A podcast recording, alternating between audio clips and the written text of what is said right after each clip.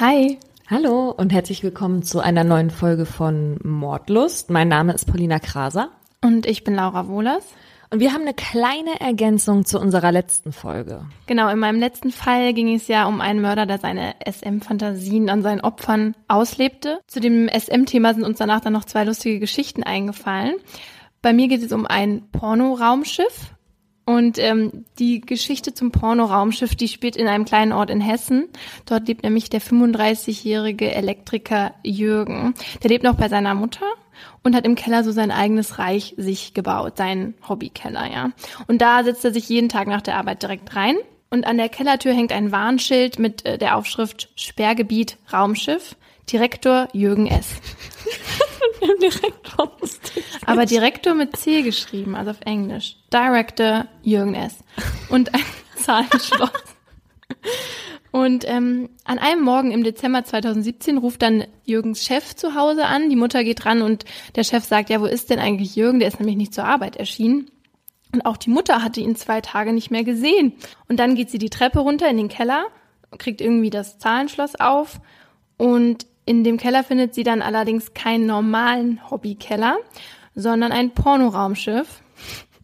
So hatte das zumindest die Bild genannt und ich finde das eigentlich ganz treffend, weil die Wände und der Boden und alles drumherum war aus so glänzenden Metallplatten zusammengeschustert. Und auf der einen Seite ist so ein Cockpit mit Monitor, Schaltern und Hebeln. Und auf dem Stuhl vor dieser Kommandozentrale sitzt ihr Sohn. Nackt und tot. Jürgen hatte sich einen aufwendigen Würgeroboter gebaut mit einem Flaschenzug. Damit hat er sich halt scheinbar erwürgt. Also er hat die ganze Zeit Pornos gesehen da unten? Und sich gewürgt. Okay, die Story, an die ich mich noch erinnern habe, fand ich auch genial. Spielt in Zürich. Und zwar ein 27-jähriger Bauzeichner und seine Geliebte, die, sagen wir mal, mochten es gerne ein bisschen härter. Und die standen auf Würgespiele. Und bereits früher hatten sie sich auf ein Codewort geeinigt, was man ja so macht für den Fall der Fälle. Und die beiden kamen auf die super Idee, sich das Codewort Schwarmendingen Earlycon auszudenken. Was heißt das? Keine Ahnung. Am besagten Tag hatte sie das natürlich vergessen. Und der Mann ist bei dem Akt etwas über die Stränge geschlagen. Und obwohl die Frau Worte wie Halt, Stopp und Nein rief, hörte er nicht auf. Er war quasi wie in einem Rausch. In der Anklageschrift heißt es später, dass sie in der Lage war, sich irgendwie aus dieser Situation zu befreien. Er aber sofort sie an den Haaren zurückzog und sie mit dem Hinterkopf gegen den Boden prallte. Danach schlug er ihr zweimal ins Gesicht und drückte eines seiner Knie gegen ihren Kehlkopf. Und dann packte er nochmal mit beiden Händen zu und wirkte sie fast zu Tode. Sie konnte sich dann doch noch irgendwann losreißen. Voller Panik ist sie dann in die Küche geflüchtet und hat sich da ein Küchenmesser geschnappt und hat ihm dann zwei Schnittverletzungen am Oberarm zugefügt. Also spätestens da hätte er doch, hätte er doch merken müssen, das eskaliert hier gerade. Ja, er musste sich, wie gesagt, vor Gericht dafür verantworten, aber sie hat ihn dann entlastet. Sie hat gesagt, das war halt ein Unfall und er musste dann nur die Hälfte der Gerichtskosten tragen und 10.000 Franken Strafe zahlen. Kinders, wählt einfache Codewörter und baut euch kein Pornoraumschiff. Ja, dann würde ich jetzt mit meinem Fall für die Woche loslegen. Und zwar geht es um Armin Maivis besser bekannt als der Kannibale von Rothenburg. Ähm, genau, ich habe erst überlegt, ob ich den Fall überhaupt machen soll, weil der eben schon so bekannt ist und eigentlich jeder davon schon mal was gehört hat. Aber bei meiner Recherche ist mir dann schnell klar geworden, dass ich den machen muss, weil erstens ist die Tat an sich ja schon einfach unglaublich. Und was mir eigentlich klar war, bevor ich mich damit beschäftigt habe, war, dass die rechtliche Einordnung des Falls auch so interessant ist. Also die Frage nach dem Urteil. Also Armin Maivis wird am 1.12.1961 geboren und schon früh, so zwischen 8 und 12, meint er, hätte er seine ersten Kannibalismus-Fantasien gehabt. In der Pubertät stellt er sich dann beim Masturbieren vor, wie er Menschenfleisch isst. Und im Jahr 2000 stößt Armin im Internet dann zum ersten Mal auf eine Seite namens Flesh and Bones. Das ist halt eine Seite für Menschen, die sich für Kannibalismus interessieren oder Fantasien haben. Und äh, dort findet er Gleichgesinnte und Armin ist selbst erstaunt, wie viele Menschen es da gibt, die gefressen werden wollen. Und zu dem Zeitpunkt ist er 39 Jahre alt und vom Beruf Computertechniker. Ermutigt von den ganzen Menschen, die da ähnliche Fantasien wie er haben, inseriert er dann auch auf dieser Seite, und zwar unter dem Pseudonym Frankie, und sucht einen normal gebauten Mann im Alter von 18 bis 25 Jahren für reale Schlachtungen und Verspeisungen. Laut Armin melden sich dann auf seinem Inserat auch hunderte Menschen und daraufhin baut er sich dann in seinem Haus einen schallgedämmten Schlachtraum. Oh Gott. Ja, und er wohnt übrigens auf einem Gutshof mit 40 Zimmern. Alleine. Und es dauert dann aber doch, bis sich jemand meldet, der es wirklich ernst meint. Und das ist dann Bernd, ein 43-jähriger Diplom-Ingenieur aus Berlin. Das ist am 5.2.2001 ähm, und da meldet sich Bernd unter dem Pseudonym Kantor bei Armin. Und Bernd ist halt ebenfalls auf der Suche, aber eben nach jemandem, der ihn schlachten und essen soll. Und der hatte nämlich auch schon inseriert und der Titel seiner Annonce war übrigens Your Dinner. Und darin schrieb er, ich biete mich an, mich von euch bei lebendigem Leib verspeisen zu lassen. Wer das wirklich will, braucht ein richtiges Opfer sein primärer Wunsch, also von Bernd, das schreibt er halt in seinen Nachrichten an Armin, ist es, dabei bei lebendigem Leib entmannt zu werden. So heißt es. Also er möchte, dass man ihm den Penis abbeißt. Das ist ihm am wichtigsten. Das ist sein Lebensziel. Ja, also Bernd und Armin haben sich gefunden und verabreden sich für den 9. März 2001. Und an dem Tag kommt Bernd um 10.15 Uhr am Bahnhof in Kassel an und Armin ist auch schon vorbereitet. Er hat nämlich eine Schlachtanleitung für Langschweine aus dem Internet heruntergeladen. Menschen werden in dem Kannibalismus-Umfeld übrigens Langschweine genannt. Ähm, zu Hause angekommen, gehen die beiden dann schnell zur Sache und haben Sex. Und danach soll Armin Bernd dann auch schon gleich den Penis abbeißen. Äh, ganz kurz nur, war das quasi von beiden eine sexuell motivierte Sache gewesen? Also, was ich weiß, ist, dass für Bernd vor allem darum ging, dass es seine sexuellen Triebe sozusagen damit befriedigt werden sollten. Also er ist auch homosexuell gewesen und Armin gibt an, dass er bisexuell ist, aber ihm ging es nicht wirklich um den Sex. Also er hat dann mit ihm Sex gehabt, aber eigentlich wollte er nur, dass es jetzt dazu kommt, wofür sie sich eigentlich verabredet haben, und zwar eben zur Schlachtung sozusagen. Oh mhm. Ja, genau. Also Armin soll Bernd ja dann in den Penis beißen. Ähm, das versuchen sie auch, aber es fließt halt kein Blut und Bernd bekommt dann erste Zweifel, ob Armin überhaupt der Richtige für den Job ist, ob er hart genug sein kann und das durchziehen kann, dann halt wirklich so fest zuzubeißen, dass er den wirklich abbeißt. Und dann kommen die beiden auf die Idee, dass Bernd erstmal Schlaftabletten nehmen soll, damit er ruhiger wird und auch nicht so dolle Schmerzen dann verspürt, wenn die das dann durchziehen. Und außerdem trinkt er noch eine Flasche Hustensaft. Aber Bernd wird nicht müde, sondern der wird eher noch nervöser. Und schließlich will er auch abbrechen und zurück nach Hause. Die beiden setzen sich dann ins Auto und fahren zurück zum Bahnhof. Im Auto soll Bernd dann noch gesagt haben, wenn ich einschlafe, drehst du sofort um. Aber er schläft nicht ein. Am Bahnhof kauft sich Bernd dann ein Ticket und die beiden warten auf den Zug. Und dann geht Bernd auf Toilette und kommt wieder und dann hat er sich umentschieden. So. Es werden also noch mehr Tabletten genommen und noch eine Flasche Hustensaft getrunken.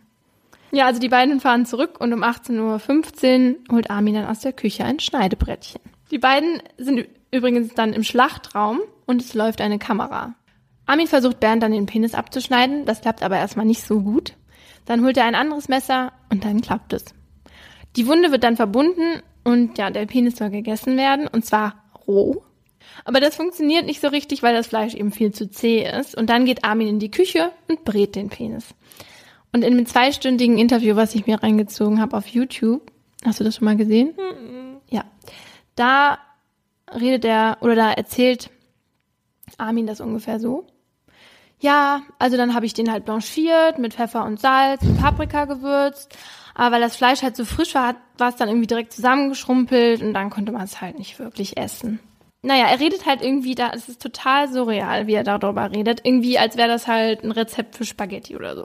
Naja, aber Bernd will danach erstmal in die Badewanne, ihm ist nämlich kalt und dort verliert er dann relativ viel Blut. Dann geht Armin in ein anderes Zimmer und hört um so gegen 23 Uhr ein Poltern. Bernd muss nämlich auf die Toilette, ist aber vor dem Bett zusammengebrochen, also bewusstlos geworden. Und Armin sagt, danach hätte er ihn nicht mehr wach gekriegt. Und bringt den zu dem Zeitpunkt ja noch bewusstlosen Bernd in den Schlachtraum und macht die Kamera wieder an.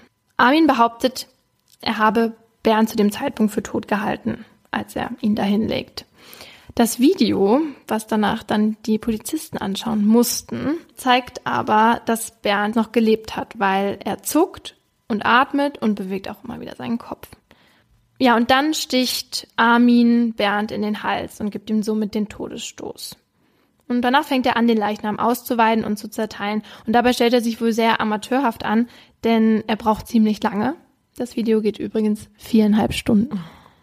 Auf jeden Fall äh, packt er dann 30 Kilo Fleisch in seine Tiefkühltruhe und beschriftet 35 Tüten. Und unter anderem steht dann auf den Tüten sowas wie Rumstick. Den Kopf und andere Teile des Körpers vergräbt er in seinem Garten. Und 20 Kilo hat er übrigens insgesamt gegessen, sagt er. Und das Video hat er sich übrigens danach noch mal angeschaut und dabei auch masturbiert. Und nach der Tat ist Armin dann relativ schnell wieder in diesen Kannibalismusforen unterwegs und sucht sein nächstes Opfer. Im Juli 2002, also mehr als einem Jahr später, schreibt ihn dann ein Student aus Innsbruck an und in dem Chat macht Armin Andeutungen zur Tat. Und deshalb meldet sich der Student dann bei der Polizei danach. Und im Dezember desselben Jahres durchsucht dann die Polizei Armins Haus, findet die Videoaufnahmen auf seinem PC, das Fleisch in der Kühltruhe und auch Leichenteile im Garten. Also er hat Kontakt mit diesem Studenten aufgenommen, der auch gegessen werden wollte. Mhm. Und er erzählt ihm, dass er sowas schon mal gemacht hat und der andere verpfeift ihn. Ja, so ungefähr. Also er hat nicht genau die Tat jetzt da zugegeben bei diesem Student im Chat, aber sehr krasse Andeutungen gemacht, so dass der Student davon ausgegangen ist, dass der eventuell halt ein Mörder sein könnte. Und dann hat er das bei der Polizei. Aber der Student wollte doch dann auch ermordet werden. Viele Leute, die da sind, und deswegen hat es dann doch ein bisschen länger gedauert, bis er wirklich den Bernd gefunden hat, sind eher da, um Fantasien auszuleben. Und es war auch so, dass sich der Armin viel mit Leuten getroffen hat und dann haben die das sozusagen gespielt. Und dann hat er bei denen irgendwie die, den Körper mit mit einem Filzstift abgezeichnet, wo was abgeschnitten wird und so. Was aber genauso interessant ist wie die Tat, ist jetzt der Prozess, der danach kommt.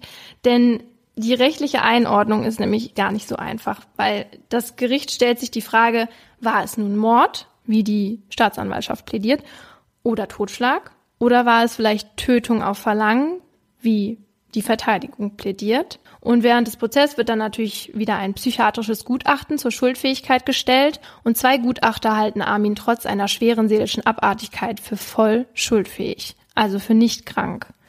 Und das ist wichtig für den Ausgang des Urteils. Und auch für das Opfer wird eine Einsichtsfähigkeit und Steuerungsfähigkeit attestiert. Beim Schlussplädoyer erklärt die Staatsanwaltschaft auf jeden Fall, dass die Einwilligung des Opfers unerheblich sei, weil es vielmehr das Bestreben des Angeklagten war, einen Menschen zu schlachten. Und der Verteidiger beharrt aber auf Armins Opferrolle und sagt, Armin habe nur aus Mitleid getötet. Am 30. Januar 2004 wird Armin dann verurteilt. Und zwar zu einer Freiheitsstrafe von acht Jahren und sechs Monaten. Es war laut dem Richter also kein Mord. Und bei deinem letzten Fall haben wir ja diese Mordmerkmale kennengelernt. Die Staatsanwaltschaft hat ja für Mord plädiert, also hat Mordmerkmale vorgetragen. Und ähm, jetzt ist meine Frage diesmal an dich. Was glaubst du denn, was die Staatsanwaltschaft für Mordmerkmale vorgetragen hat? Ich muss dazu vielleicht einmal kurz sagen, dass ich die Mordmerkmale hier gerade auch vorliegen habe, weil das in meinem Fall gleich auch eine Rolle spielt. Ich würde sagen, Mordlust war bestimmt auf jeden Fall dabei, deswegen war er in dem Forum unterwegs. Befriedigung des Geschlechtstriebs sicherlich auch. Du sagtest, er war als Kind schon sexuell darauf gepolt. Und dann würde ich auf jeden Fall auch sagen, dass er ihn graus also auf grausame Art und Weise ermordet hat, auch wenn es quasi für das Opfer ja nicht grausam war. Also die drei, würde ich jetzt sagen, standen sicher zur Debatte. Also das Mordmerkmal Befriedigung des Geschlechtstriebes ist schon mal richtig. Das haben sie auch angegeben, die Staatsanwaltschaft. Und zwar ja, weil Armin ja gesagt hatte, er hatte sich das Video im Nachhinein noch einmal angeguckt und sich dabei einen runtergeholt. Außerdem haben sie niedrige Beweggründe angegeben. Und zwar sprechen die Staatsanwälte davon, dass die Schlachtung Armin ein Gefühl der Macht gegeben hat und dadurch hat er sein eigenes Selbstwertgefühl verbessern wollen sozusagen. Und das ist für die ein niedriger Beweggrund. Und was noch wichtig ist, das mir auch direkt eingefallen ist, ist die, ist das Mordmerkmal der Ermöglichung einer anderen Straftat. Und zwar in dem Fall der Störung der Totenruhe, weil er danach dann schändet und zersägt und was weiß ich. Und isst auch. Allerdings ist darauf wichtig zu sagen, dass Kannibalismus im deutschen Rechtssystem kein Tatbestand ist. Der Richter sah das aber nicht genügend bewiesen und deswegen hat er ja eben nicht auf Mord entschieden, sondern auf Totschlag.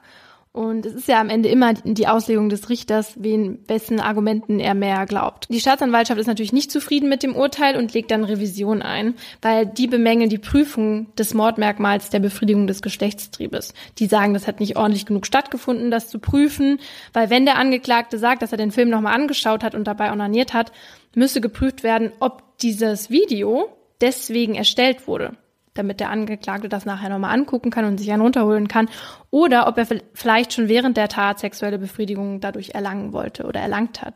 Naja, auf jeden Fall auch die Verteidigung ist unzufrieden, weil sie reden ja von einer Tötung nach Verlangen. Aber die Staatsanwaltschaft hat dann letztendlich erfolgt und es kommt dann zu einem zweiten Prozess. Und während dieses zweiten Prozess wird dann ein Chatprotokoll zugelassen und in diesem erklärt Armin seinem Chatpartner, dass er sich immer selbst befriedigen muss, wenn er sich das Video anschaut. Und somit wird das Mordmerkmal Befriedigung des Geschlechtstriebes dann belegt. Und auch im zweiten Prozess wird Armin übrigens als voll schuldfähig eingestuft und nach nur 18 Tagen, und zwar am 9. Mai 2006, wird Armin dann dieses Mal tatsächlich wegen Mordes verurteilt, und zwar zu einer lebenslangen Freiheitsstrafe. Diesmal sieht das Gericht zwei Mordmerkmale erfüllt, und zwar einmal hier Tötung zur Befriedigung des Geschlechtstriebs und Tötung zur Ermöglichung einer weiteren Straftat, in dem Fall ja die Störung der Totenruhe. Was denkst du? Ist das Urteil richtig? Ist es Mord, wenn der andere umgebracht werden möchte? Oder ist es in diesem Fall vielleicht Tötung auf Verlangen? Also ich finde es schwierig. Ich finde, wenn der andere umgebracht werden möchte, sehe ich das generell eigentlich nie als Mord an. Ich denke da natürlich aber eher an sehr kranke Personen. Ich habe ja am Anfang relativ forsch gesagt, dass ich das als Tötung auf Verlangen oder Beihilfe zum Selbstmord sehen würde.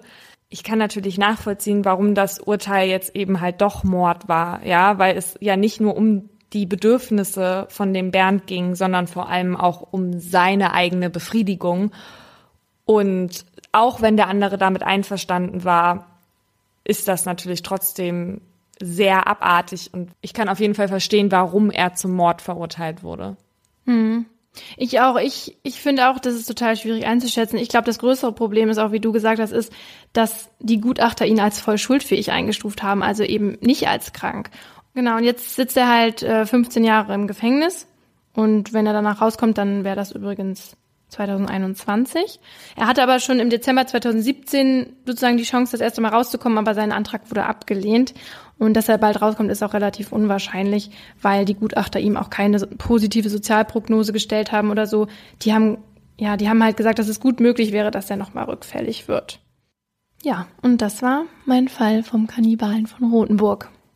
In meinem Fall geht es um ein mörderisches Ehepaar und um Satanismus.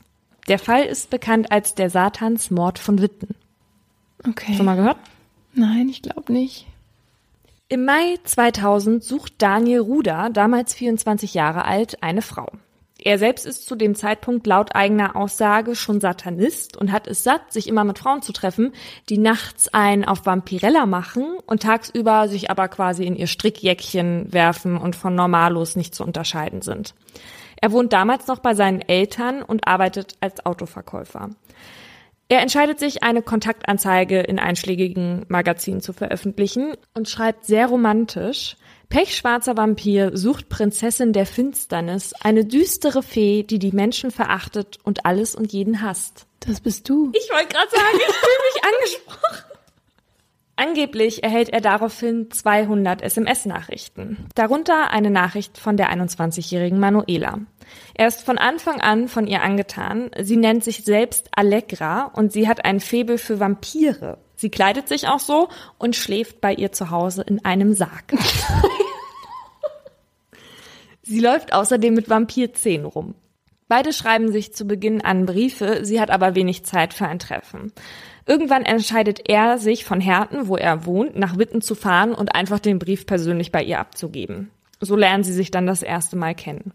Bis Januar 2001 haben die beiden eher so ein freundschaftliches Verhältnis. Von Beginn an, hat er gesagt, hätte er bei ihr nämlich eine nichtmenschliche Aura gespürt.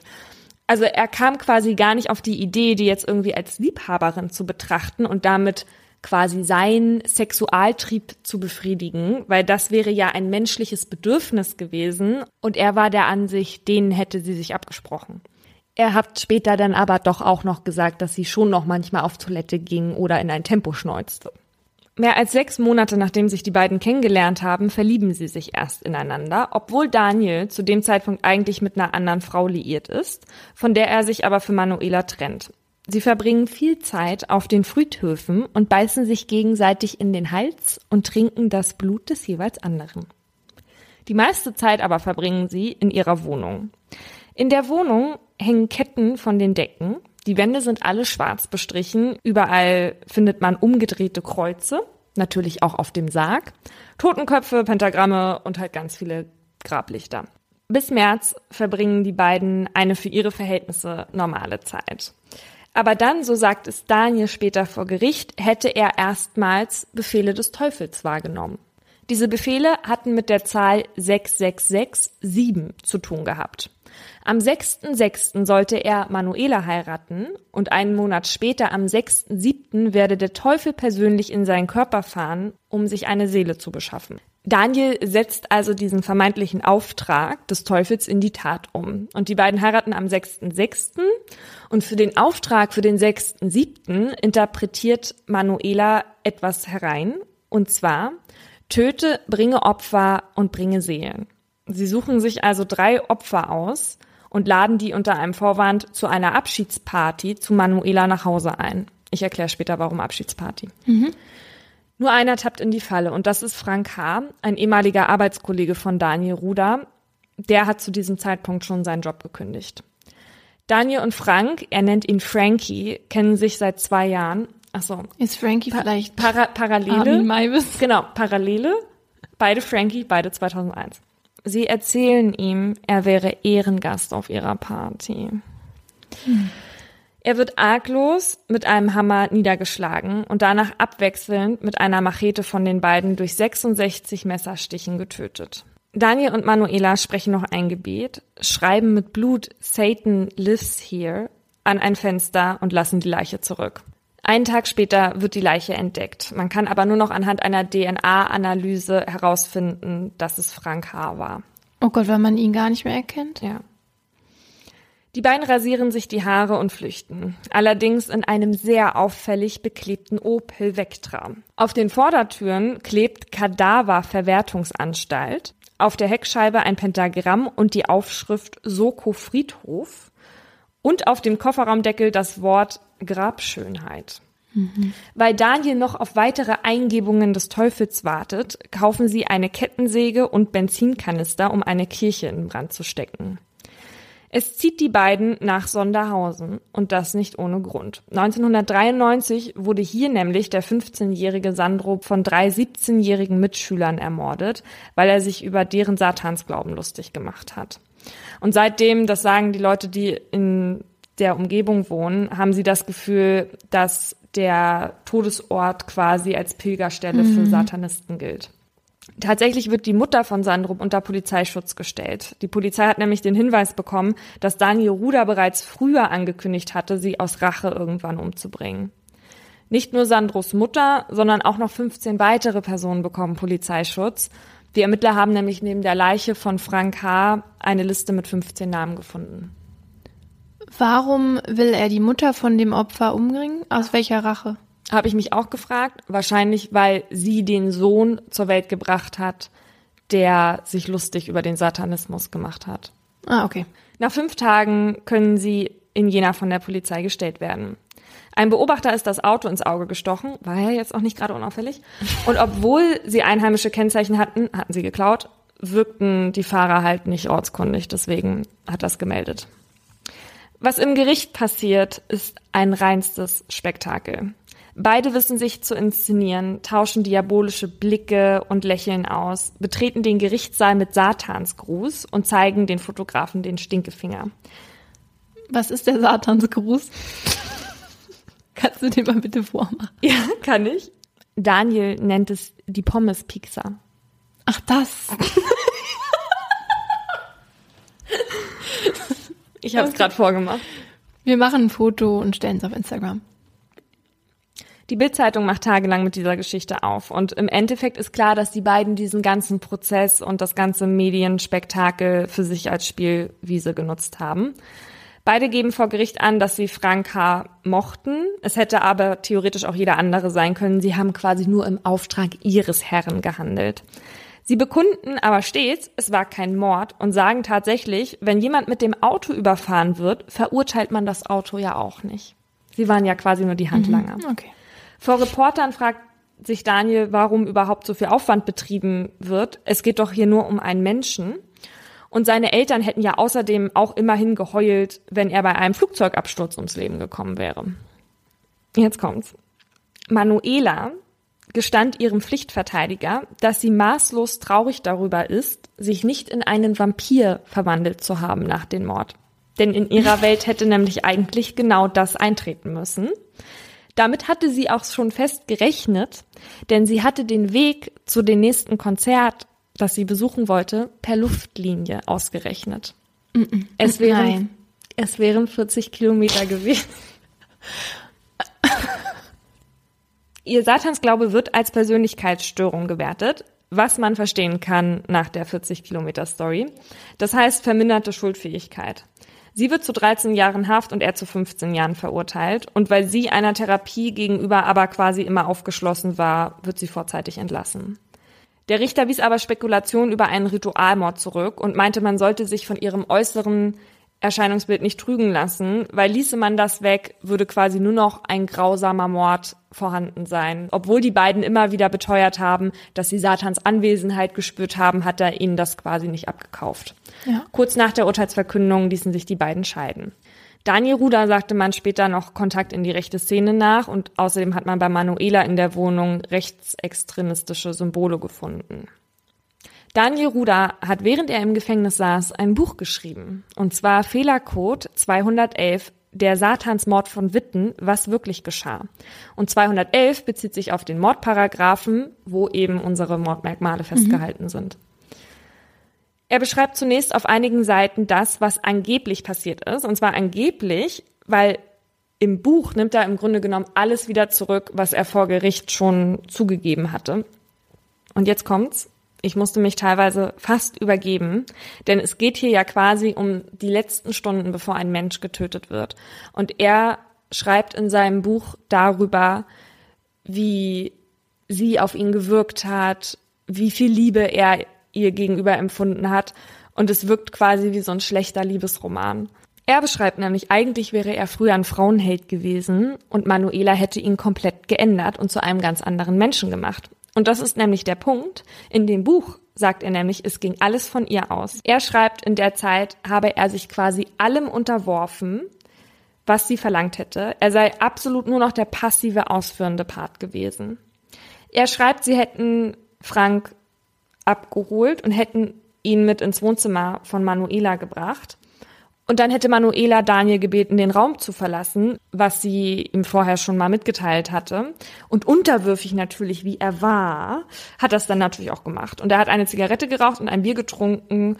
Und er sagt, als er rauskam, war Frank schon tot. Er hat also angeblich nach seinem Buch nichts mit dem Mord zu tun gehabt und sagt auch, er hätte das ihr von Beginn an auch eigentlich nicht zugetraut. Und sein Plan war der, dass er sich die würsten Sachen vor dem Gutachter ausdenkt, damit er seine Frau schützen kann. Er hatte also quasi immer in Sinn, die Schuld auf sich zu nehmen und hat deswegen nur behauptet, der Satan hätte zu ihm gesprochen, um die eben an der Nase herumzuführen. Mhm. Aber eigentlich wäre er nie Satanist gewesen. Das diente alles nur zu ihrem Schutz. Er schreibt in seinem Buch aber auch, dass er keine Ahnung hatte, warum sie ihn beschuldigt, Frank mit einem Hammer niedergeschlagen zu haben. Das kam für ihn angeblich völlig überraschend. Ganz erschreckend finde ich dabei, er appelliert in seinem Buch auch noch an die richtigen Mörder von Frank H. So nach dem Motto, ihr könnt nicht ewig davon laufen und ich habe keine Furcht vor euch. Also er hat quasi immer offen gelassen, dass irgendwelche völlig Fremden daran beteiligt waren. Aber hat er nicht in seinem Buch gesagt, sie war's? Also er hat gesagt, es gibt zwei Möglichkeiten. Sie hat es alleine gemacht oder Ah. sie hat es gemacht mit Fremden, Mhm. weil sie während des Abends auch öfter rausgegangen ist zum Telefonieren. Okay. Daniel Ruder soll überdurchschnittlich intelligent sein und einen IQ von 119 haben. Und das Ding ist, wenn du das Buch liest, klingt das schon ganz plausibel. Der ist nicht blöd. Also das, was er da schreibt und die Lügen, die er sich ausdenkt, die sind schon alle sehr durchdacht. Man merkt natürlich, dass er sich in dem Buch unfassbar überlegen fühlt und natürlich, dass er das Rechtssystem für komplett bescheuert hält. Dass er in seinem Buch sagt, er habe die Geschichten von Satans Stimme nur erfunden, sah der damalige Gutachter dann quasi auch nur noch mal als Bestätigung für seine narzisstische Persönlichkeitsstörung an. 16 Jahre nach dem Mord 2017, noch während Daniel in Haft saß, zu dem Zeitpunkt ist er jetzt 41, sitzt er erneut vor Gericht. Angeblich soll er im Jahr 2010 eine Brieffreundin aus dem Gefängnis heraus beauftragt haben, seine Ex-Frau Manuela umzubringen. Sie sollte sich in die Psychiatrie einschleusen, in der Manuela zu dieser Zeit einsaß, und sie totschlagen. Die Frau wendete sich damit aber später, kurz vor der Entlassung, an die Polizei. In der Einlassung zu diesem Prozess sagte Daniel, er habe völlig zu Recht für die Tat, also für den Mord an Frank H. in Haft gesessen. Das heißt, nach dem Buch sagt er jetzt quasi doch, dass er rechtens verurteilt wurde. Sagt aber auch, ich sitze jetzt zwölf Monate und 70 Tage länger. Ich habe meine Strafe abgesessen. Ich wehre mich mit Händen und Füßen gegen die Vorwürfe. Als Beweismittel dienten neben der Zeugenaussage von dieser Frau außerdem halt seine Briefe. Und daraus war zu lesen, dass er noch sehr viel Wut auf seine Ex-Frau hatte. Also er bezeichnete sie dort als die Bekloppte oder die Bitch. Aber offensichtlich fanden sie das nicht Beweismittel genug und von daher wurde die Anklage gegen ihn freigelassen. Nach dieser Aussage erhielt seine Brieffreundin mehrere Morddrohungen. Und man legte kleine Särge und Grablichter vor ihrer Haustür nieder und sie erhielt vor allem auch mehrere Trauerbekundungen zu ihrem eigenen Tod. Oh Im September 2017 wurde Daniel Ruder entlassen.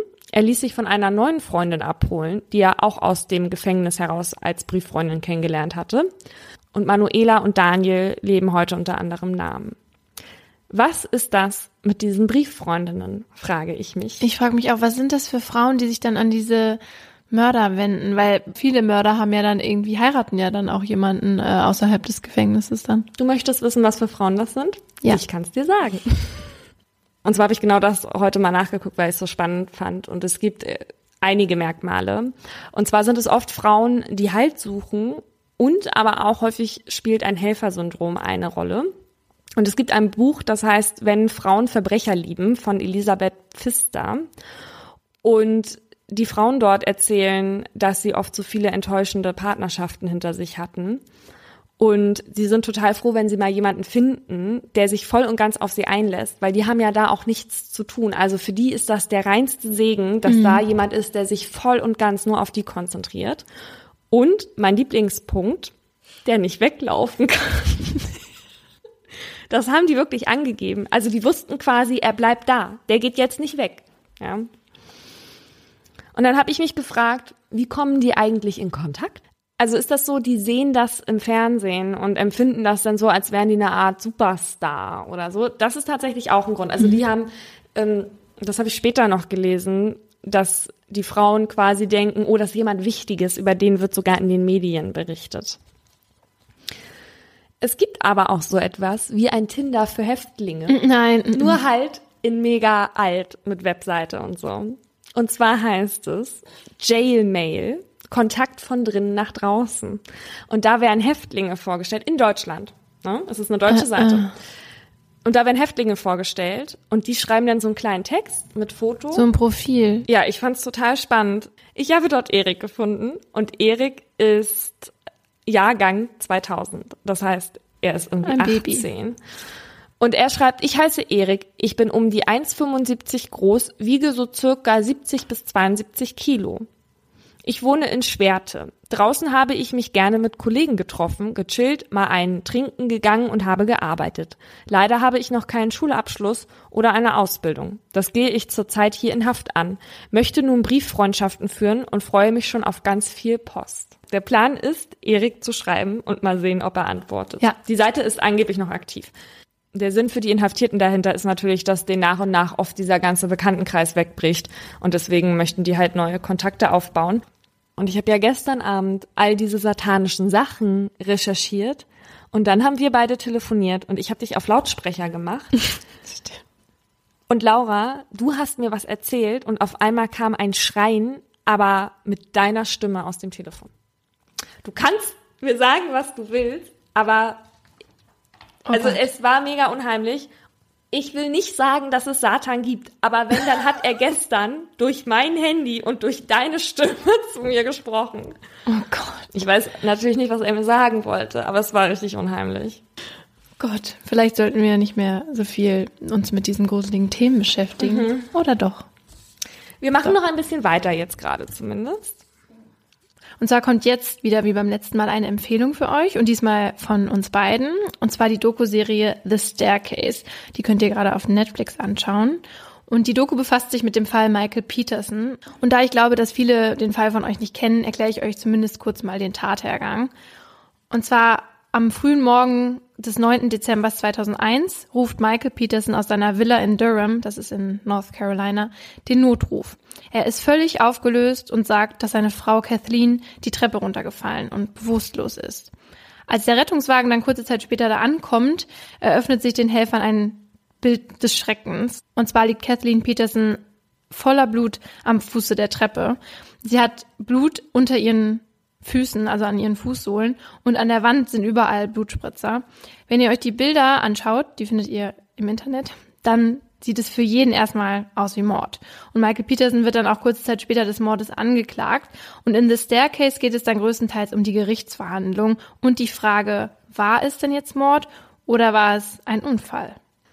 Laura und ich haben uns das jetzt angeguckt, haben aber noch nicht darüber diskutiert. Wir haben uns quasi bis jetzt zurückgehalten. Und deswegen, wenn jemand von euch die Netflix-Dokumentation jetzt noch sehen möchte, dann müsstet ihr jetzt abschalten, weil jetzt wird hardcore gespoilert. Tschüss. Genau. Äh, was, was denkst du denn? Was denkst du denn jetzt nach der Doku? Ist er schuldig oder unschuldig? Also, sagen wir mal so. Ich ahne, für dich ist der Fall ziemlich klar. Wieso? Ich sage, ob unschuldig oder nicht, er hätte definitiv nicht verurteilt werden dürfen. Und ich muss sagen, es spricht natürlich sehr viel gegen ihn. Jetzt mal rein objektiv. Laura dreht gerade mit den Augen. Erklär du erst mal. Ja, also pass auf. Ähm, ich sag mal, ne, mein Eindruck von ihm ist einfach, er und seine ganze Familie sind mega creepy. Das macht ihn aber noch lange nicht zum Mörder. Dann ist herausgekommen, dass Diva, dieser Ermittler von der Staatsanwaltschaft, falsche Aussagen getätigt hat im Zeugenstand. Und die Verurteilung berief sich ja im Grunde genommen auf seine Aussagen. Deswegen finde ich, sollte er definitiv nicht verurteilt werden, was natürlich nicht heißt, dass er nicht schuldig ist. Ja, aber ich finde auf jeden Fall, berechtigte Zweifel gab es da auf jeden Fall. Was ich natürlich total absurd fand, ist, dass die Frau aus Deutschland quasi das Gleiche passiert ist. Und die Tatsache, dass Kathleen keine Knochenbrüche hatte, aber aufgeplatzte Stellen an der Haut, also Wunden, ist natürlich auch sehr, sehr seltsam, weil wenn du so eine Treppe runterfällst, dann brichst du dir in der Regel was, ja, und hast nicht irgendwelche Schnittwunden oder so. Das wurde ja in der Dokumentation nicht behandelt und eigentlich wissen wir ja auch warum, weil er ja nachher ein Verhältnis mit der Produzentin angefangen hat. Ey, ich hab, also da habe ich echt gedacht, dass sie mich verarschen wollen, weil bei mir war es eigentlich so, dass als ich die Serie geguckt habe, dass ich am Anfang gedacht habe, er ist schuldig. Und dann in den letzten vier Folgen oder so habe ich mich wirklich dabei ertappt, dass ich ihm geglaubt habe und daran gezweifelt habe, ob er schuldig ist oder nicht. Und nach der Serie habe ich dann auch die Artikel gelesen, die du gelesen hast. Und da steht halt eben drin, was die Doku alles ausgelassen hat, welche Fakten und dann da unter anderem eben das mit der, mit der Produzentin. Und dann war ich halt irgendwie so sauer darüber, weil ich wusste, dass ich, dass ich das nur dachte, dass er unschuldig ist, weil mich die Doku in diese Richtung geschoben hat, weil diese Frau der Meinung ist, dass er unschuldig ist und das auf mich produziert hat sozusagen. Und ähm, am Ende ist es nämlich eine reine Selbstinszenierung von Michael, vor allem die letzten Minuten. Ich würde an dieser Stelle gar nicht unbedingt der Produzentin die Schuld geben an der Sache, weil ich glaube, dass sie auch eher ein Opfer in dieser ganzen Geschichte ist und dass Michael Peterson einfach der krasseste Psychopath ist und es irgendwie geschafft hat, alle um sich herum zu manipulieren. Zu aller Anfang seine Kinder, dann seine Verteidiger und am Ende sogar scheinbar die komplette Filmcrew. Und es ist nämlich nicht nur so, dass sie das natürlich nicht in der Doku besprochen haben, dass sie da eine Affäre hatten, ist ja klar. Aber was auch nicht äh, reinkam, war zum Beispiel, dass die Petersons krass viel Schulden hatten, 142.000 Hm. Dollar, Ja, genau. dass Kathleen eine Lebensversicherung im Wert von 1,5 Millionen Dollar hatte und übrigens hat Michael 347.000 Dollar davon schon bekommen danach und das dann ja auch für seinen Verteidiger benutzt hat. Und ähm, ja, und auch zum Beispiel, ich weiß nicht, ob du das auch gelesen hast, dass diese Würgemale da auch Ja, ja, waren. genau. Ne? Das haben die Mhm. ja auch, das hat die Schwester zwar im letzten, in der letzten Episode auch Ja. gesagt, aber da geht keine Sau drauf ein. Das verstehe ich nicht, wie man das nicht in der Doku thematisiert. Das finde ich auch von Netflix irgendwie recht schwierig, ehrlich gesagt. Ja, also ich meine, dann hätten sie irgendwie schreiben müssen, ich meine, dann hätten sie es irgendwie nennen müssen, The Staircase by Michael Peterson Ja. oder so, weißt du, weil so denkst du ja die ganze Zeit, das ist vielleicht, vor allem, sie leiten dich auch am Anfang, finde ich, ganz gezielt in die Irre, in denen sie ihn sich nämlich manchmal selbst widersprechen lassen, weil er sagt ja nämlich am Anfang, das war das letzte Mal, als ich sie lebend gesehen habe. Ach nee, sie lebte ja noch, als ich wieder reinkam. Und dann denkst du nämlich erst, aha, sie zeigen mir auch diese Seite, aber das ist dann so minimal, dass ich eher glaube, dass es noch ein Trick ist, um den Zuschauer an der Nase herumzuführen und zu zeigen, naja, warum? Wir haben doch hier auch die Widersprüche gezeigt. Ja, Ich finde es mit den Töchtern so strange. Ich meine, es ist ja immerhin auch deren erste Mutter gewesen, die auf genau diese Weise ums Leben gekommen ist.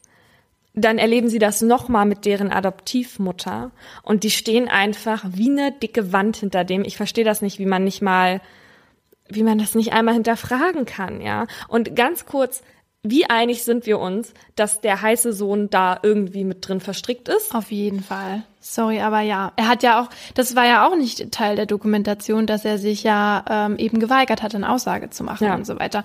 Und ähm, aber zu den Kindern, zu den Töchtern, die ja eigentlich, die haben halt niemand anderen mehr außer ihn. Und er hat sie adoptiert, er hat sie aufgezogen und so weiter. Und er muss einfach so ein manipulatives Drecksschwein sein, dass er das geschafft hat. Wie auch wie kommt es zu dieser Affäre? Wie unprofessionell ist eine Produzentin? Eine andere Sache. Ich finde, der Notruf von ihm, der klang schon an sich, fand ich, klang der echt, ja. Ja. Aber was ich mich gefragt habe, wenn er nicht weiß, was passiert ist, warum sagt er, sie ist von der Treppe gestürzt? Das hat mich halt so verwundert, weil eben gerade wenn du diese Bilder siehst und du siehst die, dann denkst du im ersten Moment an einen Überfall oder an einen Mord. Ja. Und das hätte er auch tun müssen. Ja. Wenn er sie so da unten liegt, wie kann er dann von einem Treppensturz ausgehen? Das finde ich einfach so creepy. Also da, das, das erklärt sich mir nicht. So, und dann möchte ich noch sagen, dass ich generell zeitweise auch Team Eule war. Müssen wir das kurz erklären? Ja, also, also nur kurz dazu. In dieser Gegend gibt es eine speziellen Eul, gibt es eine speziellen Eulenart, die sehr aggressiv auf Menschen reagieren soll und die sehr zahm ist im Sinne von, dass sie keine Angst vor Menschen hat. Und mit dieser Theorie kam ein Nachbar auf und tatsächlich hatte Kathleen in ihrer Hand Haare, wozwischen sich Federreste von dieser Eulenart befanden. Das haben sie allerdings nachher nicht mit in den Prozess mit reingenommen, deswegen war es auch nicht in der Doku drin, weil sie quasi von Anfang an gesagt haben, wir bilden hier den Prozess ab und nicht irgendwelche anderen Theorien. Und das Ding ist, diese leichten Verletzungsmuster auf ihren Kopf, die hätten wohl auch tatsächlich dazu gepasst. Und wenn man sich die anguckt, dann ist das ja auch, es sieht tatsächlich nicht aus, als hätte er mit einem krassen Gegenstand auf ihren Schädel eingeprügelt. Aber nach wie vor, ich bin tatsächlich der Meinung, er hätte nicht verurteilt werden dürfen, weil wo kommen wir dahin, wenn du Beweise zulässt, die ungültig sind? Natürlich, da, da gebe ich dir auch vollkommen recht. Er hätte nicht verurteilt werden dürfen, weil man im Zweifel für den Angeklagten hätte entscheiden müssen und es gab nicht genügend handfeste Beweise und in Deutschland wäre er wahrscheinlich nicht verurteilt worden. Und was du auch eben gesagt hast mit dem Problem der Betitelung sozusagen, finde ich eben auch, dass das, ich glaube, in Deutschland niemals als Doku durchgegangen wäre. Das ist zwar kein geschützter Begriff, aber es ist halt so einseitig, weil essentiell wichtige Fakten ausgelassen werden. Trotzdem ist das Staircase filmisch und auch dramatisch sehr, sehr, sehr gut gemacht. Und ich habe es auch total gesuchtet und du glaube ich auch. Und daher ist es trotzdem eine Empfehlung von uns. Ja, und das war unsere zweite Folge Mordlust. Mordlust. Denkt daran, uns auf Instagram zu abonnieren. Wenn ihr Fragen habt oder Anregungen, könnt ihr uns auf Instagram schreiben oder auf unsere E-Mail-Adresse mordlustpodcast.gmx.de. Genau, und wenn ihr vielleicht Vorschläge habt zu Fällen, die wir machen sollen, dann freuen wir uns natürlich auch immer darüber. Das war's von uns. Bis hoffentlich zur nächsten Folge. Bis zum nächsten Mal. Im folgenden Trailer für den Podcast Justitias Wille geht es um Depression und Suizid. Bitte achtet auf euch, wenn ihr reinhört. Ein Flügel der großen französischen Fenster steht offen und gewährt einen Blick in den großen Garten. Von draußen dringt warme Luft in das bescheiden eingerichtete kleine Hotelzimmer. Sie kniet auf dem Einzelbett, faltet die Hände und richtet den Blick gen Himmel. Danach setzt der Mann, der bei ihr ist, ihr die Nadel und schließt den Zugang an. Lieber Gott, nimm mich zu dir, sagt sie und öffnet das Ventil. Dann bahnt sich die tödliche Flüssigkeit ihren Weg in ihre Vene. Die beiden haben sich heute zum Sterben verabredet. Sie wollte, dass er ihr dabei hilft, sich von ihrem jahrelangen Leid zu befreien. Wenige Augenblicke später schläft sie ein. Nach ein paar Minuten setzt ihre Atmung aus, danach hört ihr Herz aufzuschlagen. An diesem Tag ist der Mann sich sicher, das Richtige getan zu haben. Doch jetzt steht der pensionierte Arzt vor Gericht. Die Staatsanwaltschaft sagt, was er getan hat, war ein Verbrechen. Denn die Frau war schwer depressiv und ihr Sterbewunsch habe nicht auf ihrem freien Willen beruht. Er hätte ihr also nicht helfen dürfen. Die Frage, die jetzt vor Gericht geklärt werden muss, verhalf der Mediziner einer verzweifelten Frau rechtmäßig zum Suizid oder hat er sie, zumindest rechtlich gesehen, getötet? Wir sind Laura Wohlers und Paulina Kraser. In den nächsten Wochen werden wir in unserem neuen Podcast Justitias Wille den Prozess begleiten. Ein Prozess, dessen Ausgang wegweisend für ähnlich gelagerte Fälle sein könnte. Und wir werden uns dem kontrovers diskutierten Thema Sterbehilfe widmen. Wie wollen wir als Gesellschaft mit denen umgehen, die sterben wollen? Wann müssen wir akzeptieren, dass Menschen ihr Leben als nicht mehr lebenswert betrachten? Und sollte man bei der Suizidhilfe einen Unterschied zwischen psychisch und körperlich Erkrankten machen? Darum geht's in der ersten Staffel von Justitias Wille. Leben in der Waagschale.